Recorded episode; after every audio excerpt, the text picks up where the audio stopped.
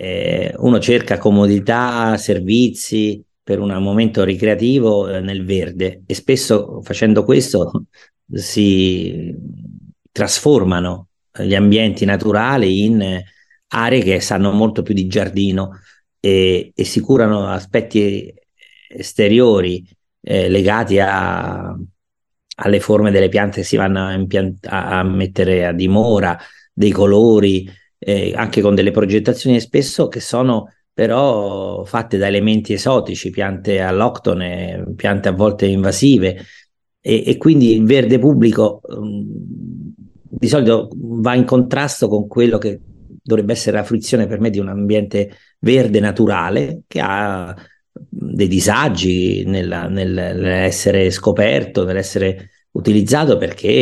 eh, perché ci sono i rovi, perché ci sono le piante pioniere, però è un verde che si mantiene da solo. E quindi eh, con la pandemia, con eh, l'utilizzo minore di, eh, di, alcuni spazi, con la, il disturbo minore che l'uomo comunque apporta quando frequenta ambienti naturali, la natura sicuramente si sarà riappropriata di alcuni eh, ambiti e, e spazi e per me dovrebbe essere fatto un percorso di nuova condivisione degli spazi verdi con l'animale uomo, perché mh, non c'è bisogno di avere i prati verdi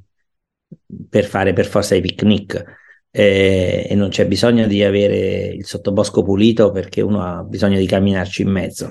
Quelli sono spazi anche da altri, e, altri animali, intendo, e quindi dovrebbero essere utilizzati dagli altri come da noi e quindi non molto modificati.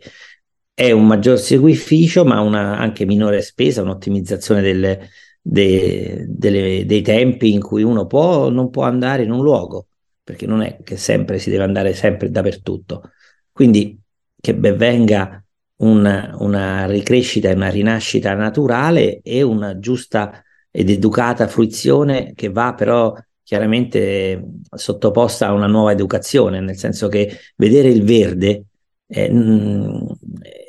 non bisogna vederlo gestito come un campo da calcio, dove c'è del verde ma non ha poco, poco di naturalistico e di naturale. Va visto in un'ottica di condivisione degli spazi con altre forme di vita.